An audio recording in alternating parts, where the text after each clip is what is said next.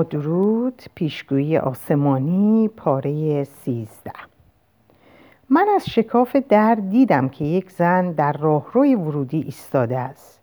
جابجا جا شدم تا کاملا او را ببینم. خولیا بود. وقتی نگاهش کردم او هم سر برگردان و مرا دید. سپس با عجله و در حالی که متعجب شده بود جلو آمد. دستش را روی شانه آن مرد گذاشت. سرش را نزدیک گوش او برد و آهسته چیزهایی گفت. مرد سر تکان داد و با نگاهی تسلیم آمیز در را باز کرد.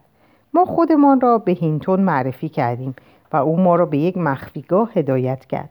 خولیا به من نگاه کرد و گفت ما دوباره همدیگر را دیدیم. او یک شلوار زرد کمرنگ که دو جیب روی پاچه هایش داشت و بلوزی قرمز پوشیده بود. بله باز هم همدیگر را دیدیم. یک مستخدم پرویی به هینتون چیزهایی گفت و آن دو با هم به قسمت دیگر ساختمان رفتند. خولیا روی صندلی و سر یک میز نشست و به ما اشاره کرد که روی یک نیمکت روبروی او بنشینیم. مارجوری وحشت زده به نظر می رسید و مشتاقانه به من نگاه می کرد. به نظر می رسید کالا هم متوجه ناراحتی مارجوری شده بود. به طرف او را و دستش را گرفت و گفت بیا با هم چای درست کنیم. زمانی که می‌رفتم مارجوری برگشت و نگاهی به من کرد.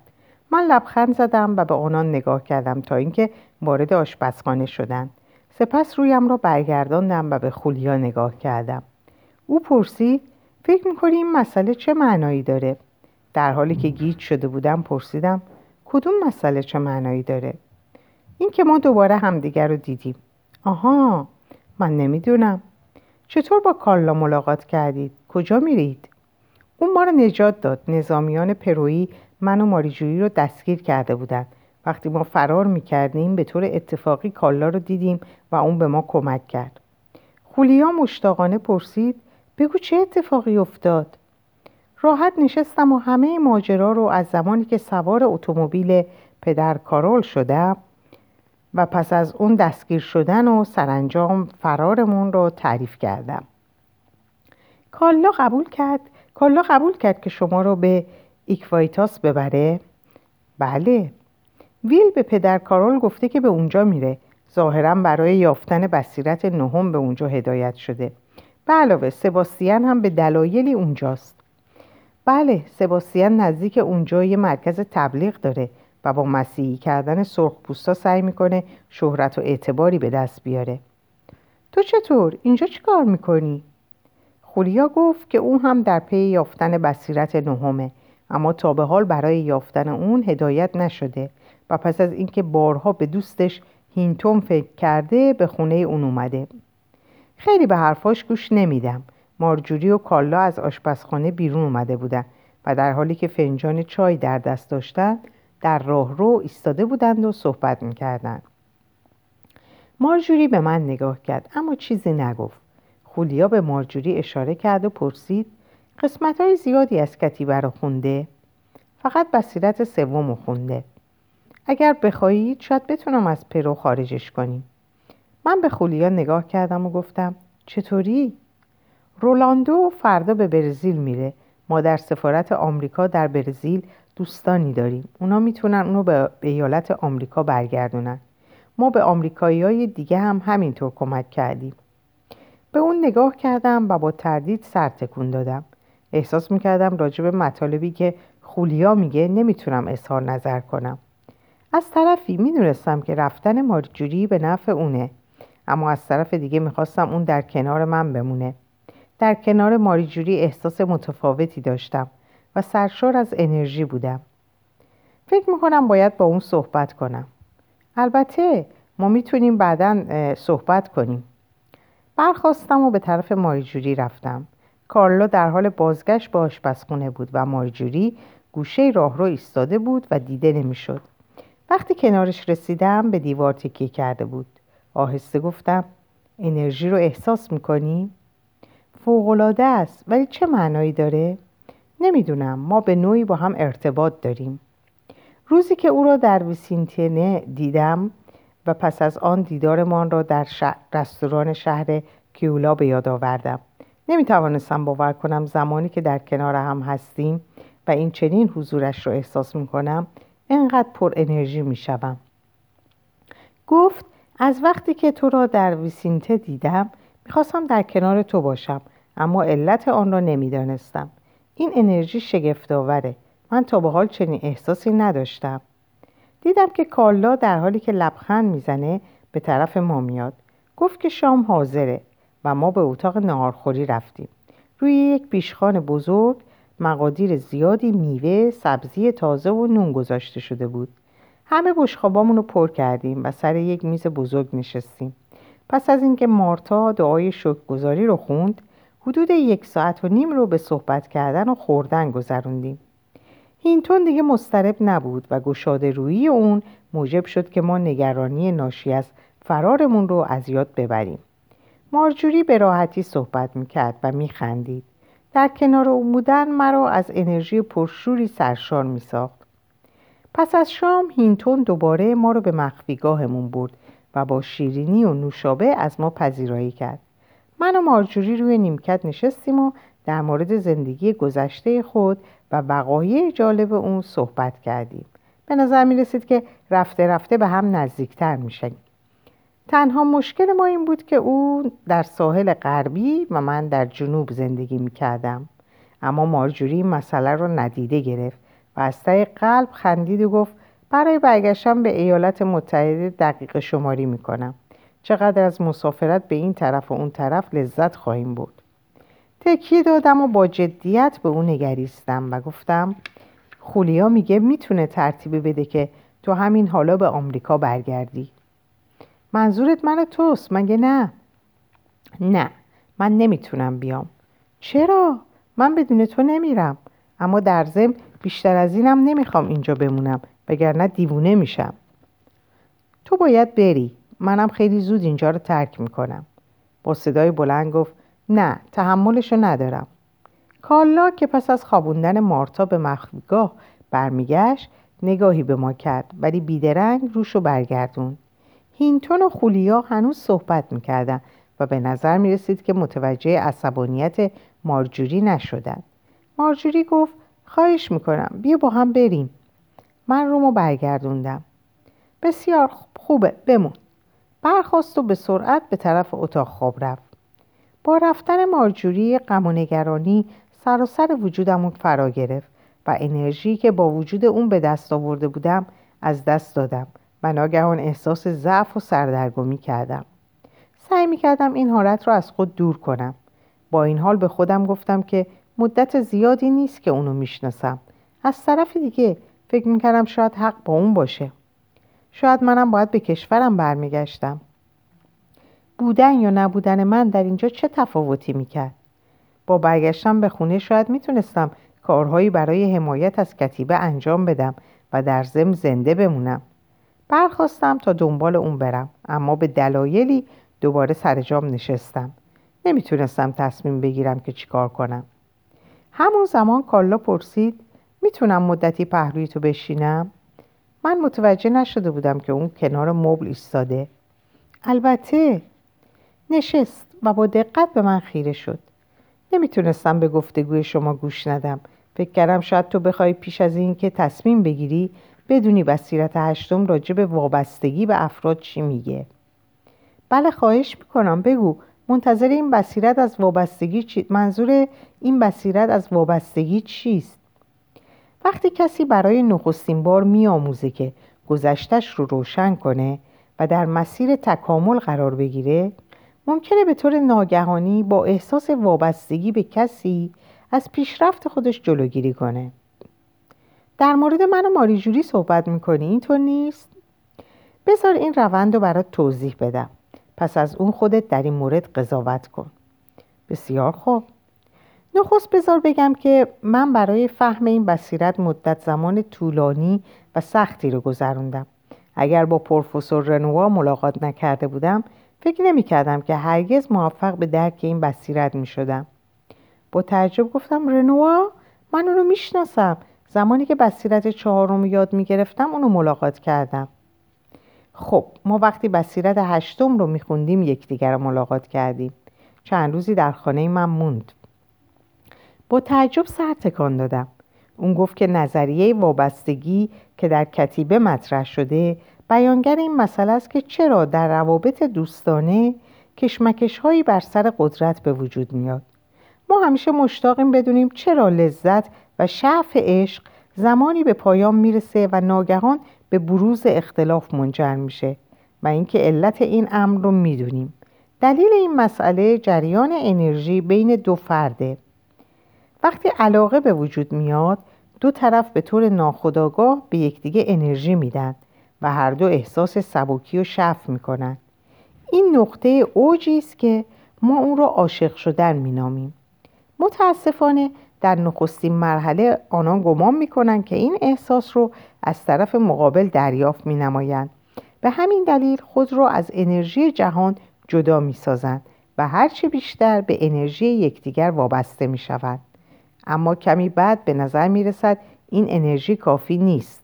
بنابراین از دادن انرژی به یکدیگر خودداری می کنند و به همان نمایش خود برمیگردند و سعی می کنند بر دیگری غلبه یابند و انرژی او را به سمت خود بکشانند.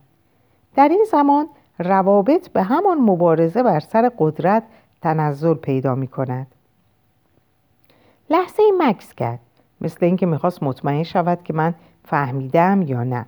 سپس اضافه کرد اگر به فهم مطلب کمک می کند می توانیم طبق گفته رنوا این حساسیت را از دیدگاه روانشناسی هم توضیح بدهیم. من سر را به نشانه تایید پایین آوردم و از او خواستم که ادامه بدهد. رنوا می گفت که این مشکل از خانواده ما شروع می شود به خاطر رقابتی که در خانواده بر سر انرژی وجود داشته است هیچ یک از ما نتوانستیم یک مرحله روانی مهم را به طور کامل بگذرانیم و قادر نبوده ایم طرف جنسی مخالف خود را کامل کنیم. منظور چیه؟ من نتونستم نیمه مذکر خود رو کامل کنم و تو قادر به تکمیل نیمه معنس خود نبودی. علت اینه که ما به فردی با جنس مخالف وابسته میشیم. اینه که علت اینکه ما به فردی با جنس مخالف وابسته میشیم اینه که ما هنوز خودمون به انرژی جنس مخالف دست نیافتیم. می‌دونی که انرژی درونی که ما به عنوان منبع داخلی از اون استفاده می‌کنیم هر دو جنس رو شامل میشه و سرانجام ما این انرژی رو به طور کامل دریافت می‌کنیم. اما وقتی در سیر تکامل قرار می‌گیریم باید مواظب باشیم. روند اون کمی طول می‌کشه. اگر به طور ناگهانی برای تأمین انرژی معنس یا مذکر خود با یک منبع انسانی ارتباط برقرار کنیم اون وقت جلوی انرژی جهانی رو می‌گیریم. به اون گفتم که متوجه منظورش نمیشم. فکر کن که در یک خانواده آرمانی این تکامل چطور باید انجام شه. اون وقت شاید متوجه منظور من بشی. در هر خانواده ای کودک باید انرژی رو نخست از بزرگسالان دریافت کنه. به طور معمول شناخت و تکمیل انرژی همجنس پسر دختر پدر پسر پدر دختر مادر به راحتی انجام میشه. اما دریافت انرژی از جنس مخالف به خاطر همجنس نبودن بسیار مشکله. به طور مثال دختر بچه رو در نظر می‌گیریم. هر دختر بچه ای به خاطر اینکه نخست نیمه مذکر خود رو کامل کنه شدیدا به طرف پدر کشیده میشه و می‌خواد که پدرش همیشه در کنار اون باشه. کتیبه توضیح میده اون چه این دختر دختر بچه به راستی در پی اونه انرژی مذکره چرا که این انرژی نیمه معنس اون رو تکمیل می‌کنه. این انرژی مذکر احساس کامل شدن و لذت رو در اون به وجود میاره. اما اون به اشتباه فکر می‌کنه. اگر از, جن... از نظر جنسی مالک پدرشه و بتونه اونو همیشه از نظر فیزیکی نزدیک خود نگه داره می‌تونه این انرژی مذکر رو به دست بیاره. اما جالب اینجاست که زمانی که اون به طور ناگهانی در میابه که این انرژی به راستی به اون تعلق داره و اون باید بتونه این انرژی رو مهار کنه می‌خواد پدر رو تحت تسلط خود در بیاره. گویی پدر همان نیمه وجود اوست. اون فکر می‌کنه که پدرش مردی کامل و فوقالعاده است و می‌تونه تمام خواسته های اونو تأمین کنه. اما در یک خانواده نیمه آرمانی این امر مبارزه بر سر قدرت رو بین دختر و پدر به وجود میاره. هنگامی که اون یاد می‌گیره نزد پدر طوری عمل کنه تا اون رو زیر نفوذ خود دراره و انرژی مورد نظرش رو از اون بگیره نمایش ها به وجود میان. اما در یک خانواده آرمانی پدر در رقابت شرکت نمی‌کنه. اون صادقانه به رابطش ادامه میده و انرژی کافی در اختیار داره تا نیاز دختر بچه رو بدون هیچ قید و شرطی تأمین کنه. حتی اگر نتونه کاری رو که اون می‌خواد انجام بده. نکته مهم در اینجا اینه که در یک خانواده آرمانی پدر همیشه با کودک ارتباط داره و خود رو میشناسونه. دختر بچه فکر می‌کنه اون فردی نمونه و فوقالعاده است. اما اگه صادقانه خود رو بشناسه و کار خود و علت اون رو توضیح بده اون وقت دختر بچه می‌تونه رفتارهای خاص و توانایی های وی رو کامل کنه و این دید غیر واقعی از پدرش رو کنار بگذاره. سرانجام در میابه که پدرش فقط یک انسانه انسانی با استعدادها و نقط ضعفهای خاص خود. زمانی که این رقابت حقیقی به وجود میاد کودک به راحتی می‌تونه انرژی بگیره از جنس مخالف و می‌تونه این انرژی رو که از پدر گرفته به کل جهان انتقال بده. مشکل اینه که بیشتر پدر و مادرها تا کنون برای به دست آوردن انرژی با کودکان خود رقابت می‌کردن. و این امر به روی همه ما اثر گذاشته. به علت وجود این رقابت هیچ یک از ما نتونستیم مسئله جنس مخالف رو به طور کامل حل کنیم. همه ما در این مرحله موندیم و هنوز به دنبال کسب انرژی جنس مخالف از بیرون هستیم. یعنی از شخص مذکر یا معنسی که فکر می‌کنیم فردی آرمانی و نمونه است و ما می‌تونیم از نظر جنسی اونو تصاحب کنیم. متوجه مشکل میشی؟ بله فکر می‌کنم. اما در مورد توانایی خود برای تکامل آگاهانه با یک وضعیت بحرانی مواجه هستیم. همانطور که پیش از این گفتم طبق بصیرت هشتم وقتی ما در مسیر تکامل قرار می‌گیریم به طور خودکار شروع به دریافت انرژی جنس مخالف می‌کنیم و به طور طبیعی اون رو از انرژی جهان به دست میاریم اما باید مواظب باشیم به خاطر اینکه اگر شخص دیگری این انرژی رو مستقیم به ما ارائه بده ما از منبع حقیقی انرژی جدا میشیم و یک سیر قهقرایی رو طی می‌کنیم. به آرامی خندید. برای چی میخندی؟ نخستین بار رنوا این مقایسه را انجام داد. طبق گفته اون تا زمانی که ما بفهمیم چطور جلوی این وضعیت رو بگیریم مثل یک نیم دایره هستیم. می‌دونی مثل حرف سی هستیم. ما مستعد پذیرش فردی با جنس مخالف هستیم که نیم دایره دیگه دایره است که به ما ملحق میشه و بدین ترتیب دایره کامل به وجود میاد و موجی از انرژی در ما پدید میاد و احساس می‌کنیم فردی کامل هستیم. یعنی همان احساسی رو که از طریق ارتباط کامل با جهان به وجود میاد در ما ایجاد میشه. در حقیقت ما فقط به شخصی پیوسته ایم که خود نیز به دنبال یافتن نیمه دیگرش بوده است. رنوا گفت که این یک ارتباط و وابستگی قدیمی است و دارای مشکلات درون ساختاری است که خیلی زود بروز می کند. لحظه مکس کرد. گویی انتظار داشت من حرفی بزنم اما من فقط سر تکان دادم. متوجه هستی؟ مشکل این فرد کامل در واقع این دایره کامل که هر دو طرف, هر دو طرف فکر می‌کنند به آن رسیدن این است که از ترکیب دو نفر به وجود آمده و یکی انرژی معنس و دیگری انرژی مذکر او را تأمین کرده است. در نتیجه این فرد کامل دارای دو شعور یا دو من می باشد. هر دو نفر می خواهند بر این فرد کامل که خود به وجود آورنده آن هستند حکومت کنند. بنابراین مانند زمان کودکی هر یک می‌خواهند بر دیگری حکم برانند. گویی این شخص سوم متعلق به خودشان است. این نوع تکمیل کاذب همیشه به مبارزه بر سر قدرت ختم می شود. سرانجام هر دو باید یکدیگر را تحمل کنند یا حتی دیگری را بیاعتبار سازند تا بتوانند این خود کامل را در مسیری که می‌خواهند قرار دهند. البته این عملی نیست. حداقل از این پس عملی نیست. احتمالا در گذشته یکی از آن دو مجبور می‌شد خود را به دیگری تسلیم کند. به طور معمول زنان و گاهی هم مردان این کار را انجام می‌دادند. اما ما اکنون به خود آمده ایم دیگر کسی نمی‌خواهد فرمان بردار دیگری باشد. من به یاد مطالب بصیرت اول در مورد مبارزه بر سر قدرت در روابط شخصی افتادم و فریاد خشمناک آن زن را در رستورانی که با شارلین ملاقات کردم به یاد آوردم و گفتم و تمام اینها برای عشق است. عشق هنوز هم می‌تواند وجود داشته باشد. اما نخست باید این دایره را در خود کامل کنیم.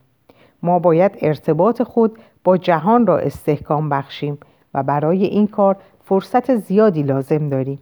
اما دیگر هرگز نسبت به این مشکل حساسیت نخواهیم داشت و می توانیم به چیزی که کتیبه آن را رابطه برتر می نامد دست یابیم. پس از آن وقتی با شخص کامل دیگری روابط دوستانه برقرار می کنیم یک فرد برتر را به وجود می آوریم اما این رابطه دیگر ما را از مسیر تکامل خارج نمی کند کاری که من و مارجوری در حال حاضر انجام میدیم خارج کردن دیگری از مسیر تکامل اینطور نیست؟ بله چطور می‌تونیم از این برخوردها اجتناب کنیم؟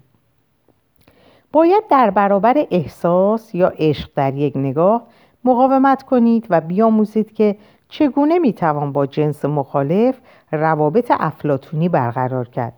اما روند کار رو به خاطر داشته باش. تو باید این روابط رو فقط با اشخاصی داشته باشی که خودشونو به طور کامل به تو میشناسونند و در مورد کارهایی که انجام میدن و علل انجام اونها با تو صحبت می‌کنن. درست مثل اونچه در یک خانواده آرمانی بین کودک و یکی از والده که جنس مخالف داره اتفاق میفته فهم این نکته که این دوستان به راستی چه کسانی هستند تخیل هر فرد در مورد جنس دیگه در هم میشکنه. اونا رها میشن تا مجددا با انرژی جهان ارتباط برقرار کنن. در ضمن به خاطر داشته باش که این کار آسونی نیست به خصوص وقتی که شخص مجبور رابطه وابستگی خود رو کنار بگذاره. این یک جدایی واقعی از انرژی و به ما لطمه می‌زنه. اما کاریه که باید انجام شه. وابستگی متقابل که بعضی از ما به اون مبتلا هستیم بیماری جدیدی نیست. همه ما به یکدیگه وابسته ایم و همکنون با گذشت زمان باید این وابستگی رو رها کنیم. بر اساس این نظریه به هنگام تنهایی نیز همان احساس خوشی و لذت را که در نخستین لحظه وابستگی متقابل در خود احساس کردیم تجربه می کنیم. تو از نظر روحی حضور طرف مقابل رو در خود احساس می کنی. پس در از اون در مسیر تکامل پیش میری و به اون رابطه خاص که مناسب توست دست میابی. مکسی کرد و سپس ادامه داد. کسی چه می‌دونه اگر تو و ماری جوری هر دو در مسیر تکامل پیش برید شاید متوجه شید که در واقع به یکدیگر تعلق دارید اما بدون که روابط تو و اون در حال حاضر هیچ جنبه مثبتی نداره. گفتگویمان با آمدن هینتون قطع شد. اون گفت که خیلی خسته شده و اتاقای ما هم آماده است. هر دو از مهمان نوازی او تشکر کردیم و زمانی که اون رفت کالا گفت منم می‌خوام بخوابم بعدا صحبت می‌کنیم. سرم رو به نشانه موافقت پایین آوردم و همانطوری که اون می‌رفت نگاش کردم. ناگهان احساس کردم کسی پشت سرم قرار داره. خولیا بود. من به اتاقم میرم. می‌دونی اتاقت کجاست؟ می‌تونم بهت نشون بدم. خواهش می‌کنم اونو نشونم بده. سپس پرسیدم اتاق ماریجوری کجاست؟ همانطور که از راه رو عبور می‌کردیم جلوی دری ایستاد و لبخند زد. نزدیک اتاق تو نیست. آقای هینتون خیلی محافظه کاره. لبخند زدم و شب بخیر گفتم. سپس وارد اتاقم شدم. و اونقدر قلط زدم تا اینکه به خواب رفتم. بوی قهوه قلیز که سر تا سر فضای خونه رو پر کرده بود من از خواب بیدار کرد. بعد از اون لباس پوشیدم و به مخفی... مخفیگاه رفتم. مرد خدمتکاری که مسنتر از من بود آب انگور تازه تعارف کرد و من قبول کردم. خولیا از پشت سر گفت صبح بخیر. برگشتم و گفتم صبح بخیر. مشتاقانه به من نگاه کرد و پرسید عاقبت متوجه شدی که چرا ما دوباره و به طور اتفاقی همدیگر رو دیدیم؟ نه نتونستم به این مسئله فکر کنم سعی می‌کردم به مسائل مربوط به وابستگی ها پی ببرم بله می‌دونم منظور چیه؟ از روی حوزه انرژی تونستم بفهمم چه اتفاقی افتاده چطور بود؟ انرژی تو به انرژی مارجوری متصل بود وقتی اینجا نشسته بودی و مارجوری در اتاق دیگه بود حوزه انرژی تو تا حوزه انرژی اون کشیده شده و به اون متصل شده بود. سرم رو تکون دادم. اون لبخند زد و گفت تو ارتباطت با جهان رو از دست دادی و به جای اون به انرژی مارجوری پیوستی. در مورد همه وابستگی ها همینطوره. شخصی از طریق شخص دیگه با جهان ارتباط برقرار می‌کنه.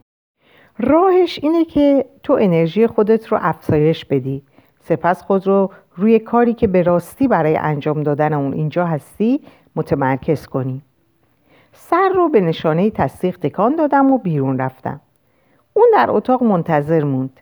حدود ده دقیقه روشی رو که پدر سانچز برای به دست آوردن انرژی به من یاد داده بود به کار گرفتم. کم کم دوباره زیبایی ها رو حس کردم و سبک شدم. به خونه برگشتم. خولیا گفت مثل اینکه حالت بهتر شده. احساس می‌کنم بهتر شدم. خب سوالای تو چی هستن؟ لحظه ای فکر کردم. ماریجویی رو پیدا کرده بودم. پاسخ این سوال داده شده بود. اما هنوز می‌خواستم بدونم ویل کجاست و هنوز می‌خواستم بدونم اگر مردم طبق کتیبه عمل کنند چه رفتاری با هم خواهند داشت. اگر کتیبه اثر مثبتی داشته باشه چرا سباستیان و بقیه کشیشا اینقدر نگران بودن؟ به خولیا نگاه کردم.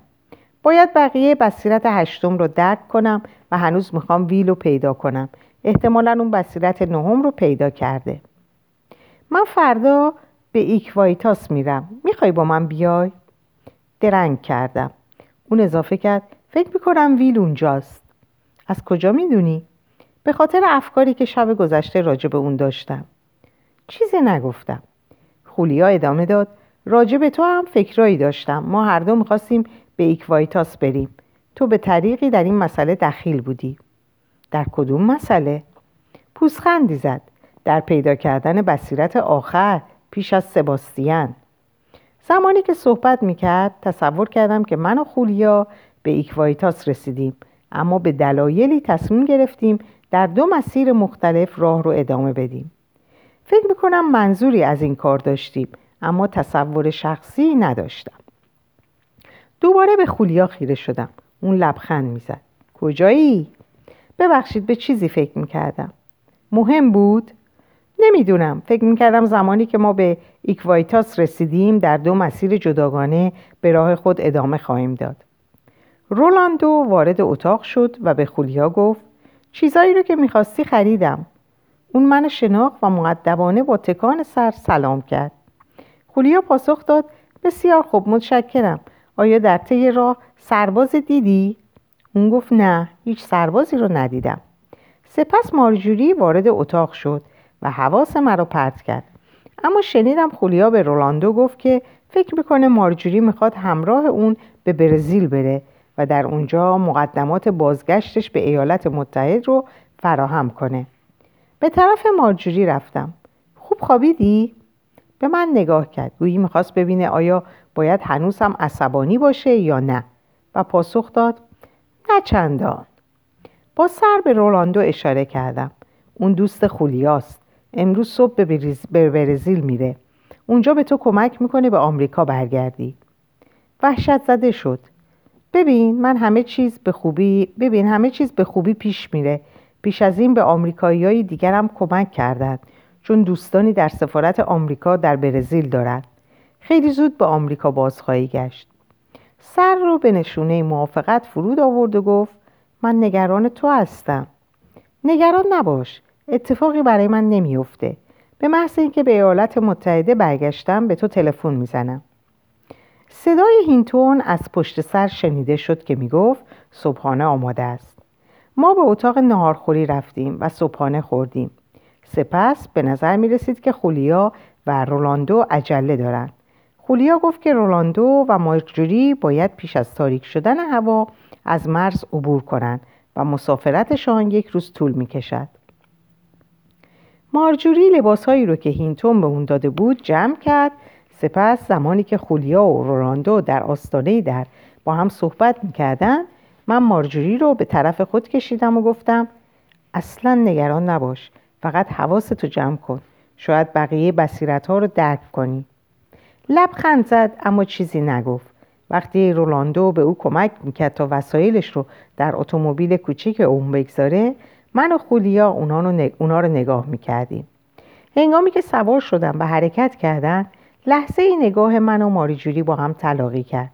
از خولیا پرسیدم فکر می‌کنی به سلامت برسن؟ به من نگاه کرد و چشمک زد. البته حالا بهتر ما هم بریم. من مقداری لباس برای تو تهیه کردم. یک کیف به من داد که داخلش لباس بود. ما جعبه های محتوی مواد غذایی و کیف رو در وانت گذاشتیم. سپس با کارلا، هینتون و مارتا خدافظی کردیم و به سمت شمال شرقی به مقصد ایکوایتاس به راه افتادیم.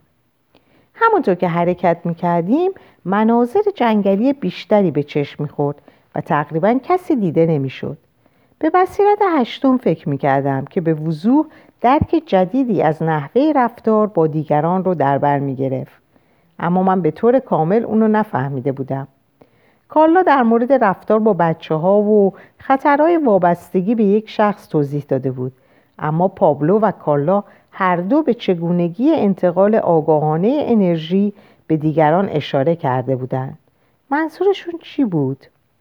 لحظه ای به چشمای خولیا نگاه کردم و گفتم من هنوز بصیرت هشتم رو درک نکردم این بصیرت نحوه برخورد با دیگران سرعت تکامل و سرعت پیدا کردن پاسخ سوالهایمان را تعیین می کند چطور؟ به وضعیت خودت فکر کن چطور به سوالات پاسخ داده شد؟ فکر می کنم به وسیله کسایی که ملاقات کردم آیا تو به طور کامل پذیرای پیام اونا بودی؟ در واقع نه من اکثر اوقات منزوی بودم آیا فرد افرادی که پیامی برات داشتن نیست خود رو کنار کشیدند؟ نه اونا بیپرده صحبت می‌کردن وجودشون مفید بود اونا مکس کردم نمی‌تونستم عقیدم رو به درستی بیان کنم آیا به تو کمک نکردند که راحت صحبت کنی؟ آیا به طریقی تو رو سرشار از حرارت و انرژی نکردند؟ با این سخنان خاطره های زیادی به ذهنم هجوم آورد برخوردم با ویل زمانی که در لیما در معرض خطر بودم مهوان نوازی پدر سانچز و نسایه به موقع پدر کارول پابلو و کارلا رو به خاطر آوردم و حالا هم خولیا. نگاه های همه اونا مثل همدیگه بود. بله همه شما این کارو کردین. درسته ما این کار آگاهانه و به پیروی از بصیرت هشتم انجام دادیم. با ترفی موقعیت و کمک به تو برای درک کامل ما تونستیم به دنبال حقیقت و پیامی باشیم که تو برای ما آورده بودی. متوجه میشی؟ پر انرژی کردن تو بهترین کاری بود که ما می‌تونستیم برای خودمون انجام بدیم کتیبه به طور دقیق راجع به اینا چی میگه؟ طبق مطالب کتیبه هرگاه کسی بر سر راه ما قرار می‌گیرد همواره حامل پیامی برای ماست برخوردهای اتفاقی وجود ندارند اما واکنش ما در مقابل این برخوردها مشخص می‌کنه که آیا ما قادر به دریافت پیام هستیم یا نه؟ اگر ما با شخصی که در مسیرمون قرار می‌گیره گفتگو کنیم و پیامی رو که در رابطه با سالهای فعلی ما باشه دریافت نکنیم به معنای این نیست که پیامی وجود نداره بلکه بدین معناست که ما به دلیلی نتونستیم اونو دریافت کنیم. لحظه فکر کردم و ادامه داد. آیا تا به حال برای تو پیش اومده با یه دوست قدیمی یا شخصی که می‌شناسی برخورد کنی مدتی با اون صحبت کنی اونو ترک کنی سپس در همان روز یا هفته دوباره با اون برخورد کنی پاسخ دادم چرا اتفاق افتاده؟ به طور معمول چی میگی؟ چیزایی مثل چه جالب باز همدیگر رو دیدیم سپس میخندی و میری تقریبا همینطوره کتیبه میگه که به جای این کار باید هر کاری رو که در حال انجام دادن اون هستیم رها کنیم و بکوشیم تا پیامی رو که ما برای اون شخص و او برای ما داره درک کنیم. بنابر پیشبینی کتیبه وقتی بشر این حقیقت رو درک کرد روابط متقابل او آرامتر، هدفمندتر و سنجیده تر خواهد شد. اما این کار مشکل نیست. به خصوص وقتی طرف مقابل نمی‌دونه ما راجع به چه چیزی صحبت می‌کنیم. بله اما کتیبه نحوه عملکرد رو مشخص می‌کنه. منظور همون طرز رفتار ما با دیگرانه؟ بله. کتیبه چی میگه؟ بصیرت سوم رو به خاطر میاری که میگه در جهان انرژی بشر تنها موجودیه که می‌تونه انرژی خودشو آگاهانه منتقل کنه. بله. به یاد میاری این کار چطور انجام می‌شد؟ من تعلیمات سارا رو به خاطر آوردم. بله با تحسین زیبایی هر چیز تا زمانی که انرژی کافی به دست بیاریم و احساس عشق بکنیم. در اون زمان می‌تونیم انرژی رو برگردونیم. درسته این اصل در مورد مردم هم صادقه. وقتی ما شکل و رفتار یک فرد رو تحسین می‌کنیم اونقدر روی اون متمرکز میشیم تا اینکه شکل و خصوصیات اون به طور کامل مشخص میشه و حضور بیشتری پیدا می‌کنه. اونگاه می‌تونیم انرژی بدیم و اونا رو به سطح بالاتری ببریم. البته قدم نخست اینه که ما انرژی خود رو در سطح بالایی حفظ کنیم.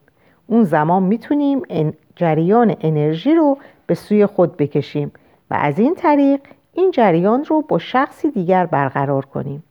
هر چقدر ماهیت و زیبایی درونی اونا رو بیشتر ستایش کنیم انرژی بیشتری به سویشون جاری میشه و به طور طبیعی انرژی بیشتری به سوی ما خواهد آمد. خندید و ادامه داد. به راستی این کار لذت بخشه. هر چقدر بیشتر به دیگران محبت کنیم و اونا رو ستایش کنیم انرژی بیشتری به سوی ما جاری میشه. به همین علت عشق ورزی و پر انرژی کردن دیگران بهترین کاری است که ما می‌توانیم برای خود انجام دهیم. مدتی پیش هم این را شنیدم. پدر سانچز اغلب این حرف را می‌زد. با دقت به خولیا نگاه کردم. احساس می‌کردم برای نخستین بار شخصیت عمیقتر اونو می‌بینم. اونم لحظه ای به من خیره شد. سپس دوباره به جاده چشم دوخت و گفت اثری که این جریان روی شخص می‌ذاره فوقالعاده است. برای مثال همین حالا تو مرا پر از انرژی می‌کنی. من اون احساس رو می‌کنم. وقتی افکارم رو منظم می‌کنم تا حرف بزنم سبکتر هستم و سراحت بیشتری دارم. چون میزان انرژی که تو به من میدی بیشتر از انرژی که من از راه های دیگه به دست میارم. می‌تونم حقیقت وجودی خودم رو ببینم و خیلی راحتتر اونو در اختیار تو بگذارم. وقتی این کارو می‌کنم تو نسبت به اون چه من بیان می‌کنم آگاهی پیدا می‌کنی. این آگاهی تو رو هدایت می‌کنه تا کاملا خود برتر مرا ببینی و بدین ترتیب اونو بیشتر ستایش می‌کنی و تمرکز عمیقتری روی اون خواهی داشت. این امر انرژی بیشتری به من میده و من با دید عمیقتری به حقیقت وجودی خود نگاه می‌کنم و این چرخه دوباره تکرار میشه. دو نفر یا تعداد بیشتری از اشخاص با انجام این کار می‌تونن به سطح فوق ای از انرژی دست یابند چرا که یکدیگر رو به سطح بالاتری ارتقا داده باعث میشن که بیدرنگ انرژی به اونا برگرده. با این حال تو باید بفهمی که این ارتباط با رابطه وابستگی متقابل تفاوت داره. رابطه وابستگی هم اینگونه آغاز میشه اما خیلی زود تبدیل به میل تسلط بر دیگری میشه. چرا که وابستگی اونا رو از منبع انرژی جدا می‌کنه و انرژی تموم میشه.